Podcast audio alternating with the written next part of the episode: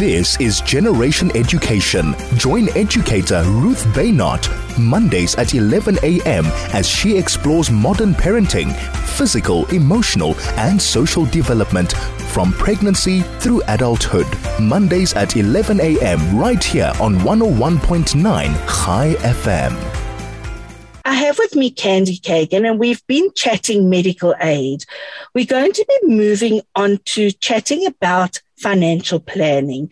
And to keep it quite simple, I first want to just say, talk us through what would be a basic good financial plan for everyone. I know we're all different, but just the mm. basics. What should everyone have in place?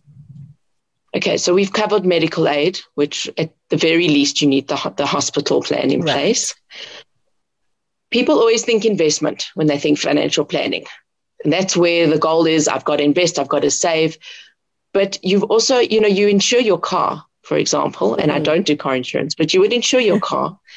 But we should insure ourselves. You are right. your biggest income producer, and people rely on you, much the same as you rely on your vehicle. So right. we insure our car without thinking, but a lot of people don't think to insure themselves. And it's it's a key cornerstone. Before the investing, the risk element, as we call it, needs to be covered. Um, so I would say a good portfolio has your medical aid, has your um, life cover or disease cover, whichever pertains to where you are in life. And investment side, a retirement annuity is always a good thing um, to have. It it's unlikely you will ever retire on a retirement annuity unless you are putting away a third of your salary. Right, which no one. But it's great afford. from a tax point of view as well. Right, exactly. um, it's great from a tax point of view, and then you fill the gaps with other investments along the way, depending on what your goals and needs are. So it's looking at your life cover uh, and dreaded disease, or a and investment. So let's look at first life cover and dreaded disease. I know I've got a policy for that. And it actually, every month when I pay it, it actually irritates me because it is a lot of money. Yeah. And when I have actually once I tried to make a claim for something, I can't even remember what, but I was quite sick and I couldn't work. They questioned me and questioned me and questioned me until eventually I just gave up because it was too much effort. Just talk us mm. through this. So, look, life cover, we call it the grudge spend. Mm. It's something that goes off your account every month and you don't really see anything for it at the end of the day. Who's going to get it? The people left behind. But when you are ill and when you are sick, and I experienced this firsthand during COVID as well, it, it's, it's paramount. We had people sick, unable to work. And I mean, my claims were paid and it makes the biggest difference. And then obviously the life cover, when you've got those beneficiaries standing there and they're able to pay for the house over their head and they don't have to worry about certain certain taxes that are coming through, etc. It's it's absolutely essential. Right. But it is, it's a yeah, horrible, horrible grudge spend. It is. Mm. What I actually did discover when going through all of this is that the life cover wasn't even actually expensive. It was quite a minimal fee. It was more that dreaded disease and income protection that was so expensive. Why is that? Exactly. Um, look, I mean, the actuaries obviously funded into your risk. We're all going to die, mm. whether we like it or not. so that's there. It's just a case of when. But when it comes to illnesses, you can have more than one illness. You could have more than one disability. And so they've got to factor in, you know, death is death. Mm. But you could get God forbid, a cancer today, and then two years down the line, it comes back or a different one. So that's why it, it ends up being more costly because the chances and the, the variations are much are much higher. And I suppose also they don't want chances and they don't want people to just claim for any willy nilly thing. Exactly. I mean, we you do have a lot of that fraud happening in the industry. They do try clamp down on it. So it does seem very arduous and tedious, the questions and the and the way they go through the process. But they have to make sure that it's a legitimate claim. And then let's talk RAs. I don't know. Someone said to me recently, RAs are old fashioned and there's different ways to do it. Let's chat about that. I'm not sure about different ways to do it, but for me, the biggest thing with a retirement annuity is the tax rebate. It's money you'd be giving to SARS anyway. Right. So what you get, you get a rebate at your whatever your marginal rate of tax is. You will get that back off whatever you're contributing. At the end of the tax year, plus the full investment is still invested for you. So you're winning on both sides. Okay. The key trick is that you cannot put more than 27.5% of your of your salary away into right. an RA. Anything above that, you won't get the full rebate. But I'm, I'm hard pressed to find many that are able to put that amount into a retirement annuity. Yeah. But it, it brings down your tax liability and you're getting the benefits of the investment at the same time. Right. I would have to find an investment that gave close to a 60% return to give you the same as what you're getting from a retirement annuity when you take the rebate into account. Right. I, I, suppose it's almost that old adage of if it sounds too good to be true, then it probably is. I, think, yeah, I think RAs are probably your safest option. And as you're saying, it's got that tax rebate, which I am clueless when it comes to all of that. You say the word tax, and immediately I've got to actually tell myself, don't wander off and stop listening because I totally don't understand that. so when you say text to me, I start panicking. So I get it. well, as long as you're not phoning from SARS to say we're reviewing you, that's when you panic. so, so RA, it's almost like a form of investment. Would you say that or no? It's definitely it is an investment, but how retirement annuity works is your funds are invested to age minimum 55 years. Right. So that's a key thing to know. You're not putting the money away and then calling um, the, the the life house up and saying, "Well, I'm 45 and I've been retrenched and I need to access my my benefits." They're going to say, "Sorry, you can't." Um, the youngest that you can retire from a retirement annuity is 55 years, and at that time, you're not going to get the full lump sum depending on how much is invested. If it's more than 247,500 Rand, you will get a one third, maximum one third lump sum upfront, which will be taxed at retirement tax tables. And then the balance of the two thirds, you have to purchase an annuity, which will then, with one with a life house of your choice, and that annuity then pays you an income at a selected percentage, either monthly or annually, and that income is also taxed. So, so that's our so, retirement. So that's the retirement annuity. So um, when you say 55, is that if someone selects to use it at 55 or is that just the standard that when you start actually using your RA immediately you get text or what you mentioned? You see, I can no, hear my brain. I'm, can you hear my brain is already wandered off? no, so they they run to a minimum age of 55. So you select retirement age 55 when you take out the contract. You can let it keep going. You can keep going until 70 it depends when you retire. But what I'm saying is you cannot access those funds before the age of 55. Right. And even at 55, it depends how much is in there, what you will be allowed to access. Right. But then what you're saying is once you access it, whether it's at 55 or 70, then they do start right. charging the tax or the, uh, what was it that you mentioned? Yeah, so then they start taking tax off the annuity income because it's seen as an income. So uh, hopefully you can keep it low enough that you're not taxed on it. Okay. That actually makes sense now to me. okay. So we've spoken RA, we've spoken a dreaded disease and life cover. This is Generation Education. Join educator Ruth Baynott Mondays at 11 a.m. as she explores modern parenting, physical, emotional, and social development from pregnancy through adulthood. Mondays at 11 a.m. right here on 101.9 Chai FM. And welcome back. You're listening to Generation Education, and I'm Ruth Baynott and this is 101.9 Chai FM. Let's talk about that dreaded subject, death. What mm-hmm. does a person need to have in place? Now, we've got our all these policies, we've got these RAs and that, but now in the event of someone dying, how does the loved ones have access to that or know what to look for? How does all of that work? So I think the first critical step is you need a will. You need a single will, and if you are married with children, you need a joint will. Um, that will address a lot of these issues um, in terms of who's going to be responsible um, for tying up the estate, making sure the beneficiaries get paid, what is actually there. I would keep together with um, the will a schedule of your policies, or have someone who knows. You know, you need a, someone you can trust that knows what your what your portfolio is, where everything is. A lot of my older clients, for example, their older children have their policy schedules. They given it to them and say, and with my number and say, if anything happens, you call Candice and she will help you. Right. So then, then I'm the port of call. And I think a, a will is it's, it is it's absolutely critical. There are different mm-hmm. ways you can do a will. So you could go through the banks or institutions. That's one way of doing it. Right. You can go through an attorney, or you can do it yourself.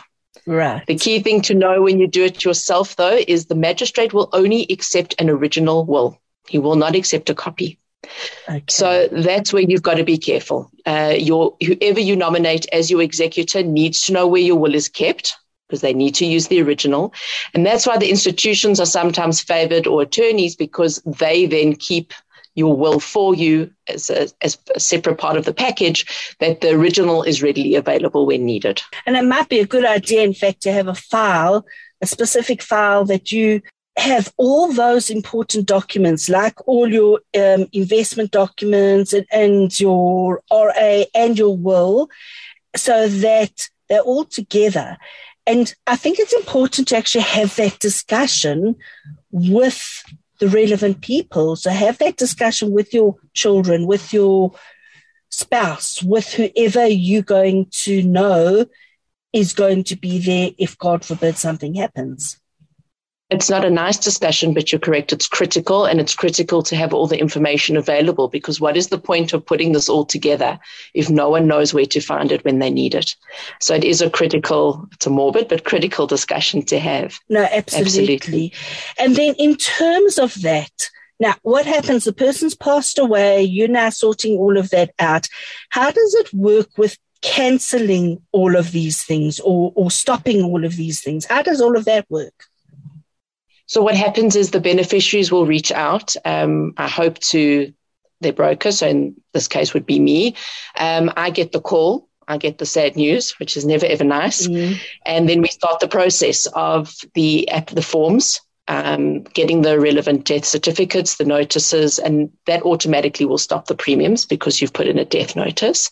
Right. And and then the the process of getting families paid out. Uh, it will obviously depend on the nature of the death. There might be circumstances that the the company, the life company, might need to know more on.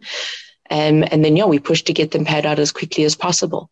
Right. Um, a lot of my life policies now come with an immediate expenses benefit of up to 50,000 Rand. So at least funeral arrangements can be covered in the interim while we settle the full claim. And we go contract by contract and get them paid out. And I had an interesting question this past week from someone who said, um, when I die, what happens to my policies? Because I've got beneficiaries. Does it pay to the estate and then the beneficiary mm. or does it go straight to the beneficiary? I thought that was an interesting question. Very good it question. will pay.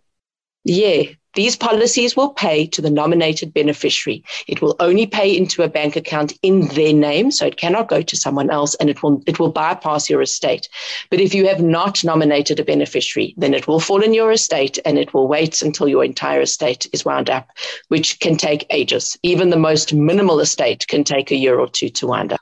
So the situation with, if I'm not mistaken, an RA, where if someone isn't a beneficiary, but they actually apply to the fund to say they were one, that mm. they actually could get paid out. Is, uh, am I correct on that? So where that comes in is with your pension and provident funds as part of a company. You nominate mm. beneficiaries, but it's actually up to the board of trustees to decide because you could leave all your money to the SPCA and you could have three children you're looking after. Right. The, the board of trustees can actually have a look at claims made by any dependents to say they are more worthy of being beneficiaries than the person that was nominated or the institution you've nominated. So in that case, it can go to the board of trustees. So it doesn't necessarily have to be set in stone, so to speak. Yeah, and the company funds, the trust, the, the board of trustees can make that final decision if enough of a motivation is made. Let's just recap everything.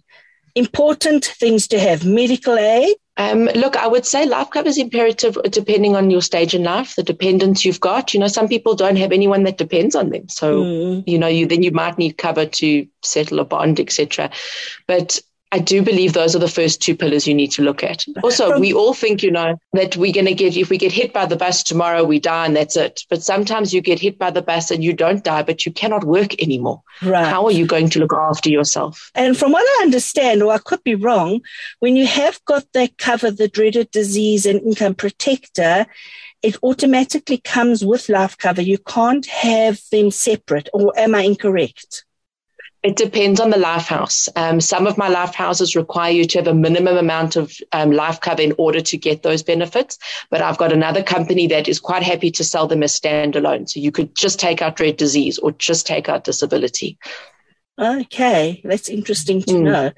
Uh, uh, you yeah. know, just listening to you chatting, it really does make me aware that I do think it's important for everyone to have a broker, to have someone that can guide them. Look, I think it's important. Um, obviously, being one, I would think it's important. Yes. But at the end of the day, what I find is also common, even though my clients have a broker, I send them their anniversary letters. Please, let's do a review. You know, we all know we have a policy and mm. it's there you only realize how little is actually in it or the, the degree to which you haven't kept up with your lifestyle when you claim. It's to me critical once a year, meet with your financial planner or your broker or your advisor or whoever it is, just to make sure that everything is where it needs to be because life changes with quite rapidly and you don't realize that, oh, we've got, I've got a policy. It's there but you don't actually know what, what you're covered for or what, what benefits need to change. Absolutely. I had for many years with my car insurance, many, many years ago when I had to give my car in, I think it was an accident or something, and I got a loan car and it didn't come with aircon. And that's because my policy didn't state it. So, and I was really upset about that. so I go. made sure that my policy actually then had aircon. Anyhow, to cut a long story short, recently when I had a little incident with my car and I had to send it in, and they said they'll give me a loan car. And the first thing I asked is, does it have aircon? And they said, well, all mm-hmm. our cars have aircon. I thought, yeah, actually, I should have been on top of that because nowadays I don't think you get cars without aircon. But I'd yeah. actually been paying that extra 30 or 40 Rand a month for however long. there you aircon. go. So it is, as least- you say, check mm. time. and that's at least a minor thing. You know, it's a car. Yes. When you're talking about your health or your life, it's too late to realize at that time that you didn't have enough or there's something that was missing. And also regarding investments, I find people tend to say, oh, well, my friend's doing this, so I'm going to do that as well because it worked for her or him or you can't do you can't do what everyone else is doing. Everyone's profile's unique and different. You need someone to guide you what's going to be the best product. Everyone's tax is different. The way their, their lives are structured is different. So you can't just go with what everyone else says is great right. or this was good or I think it's it's imperative to get the right advice. Mm. And I think with investments, it's also important to know to look at them long term, not to look at it. You get your quarterly statement and it's gone down, and you start to panic. It's got to be looked at the bigger picture, especially with COVID sure. and everything that's gone on in the last two years. It's a very valid point. It also depends on your investment term and your goals and what you're doing. But I mean, I've got clients in retirement annuities that panic. I'm like, but it's a retirement annuity. We've got a long way ahead of us. You know, whereas a shorter term, you might want to look at that. It could be a concern. So you need someone that, that will give you honest feedback, advice, guide you. I've been chatting with Candy Kagan all about, first of all, discovery medical aids. And not that I am here to advertise for them, but it's more so what the need of the community, and what the community has been asking is about how does my medical aid work? And specifically, how does my discovery medical aid work? And then we've also been chatting about financial planning and making sure you've got the correct stuff in place. Candy, thank you so much for all your invaluable information. Really has been incredible, and I've learned so much. Thanks so much, Ruth, and thanks for the opportunity to be on your show.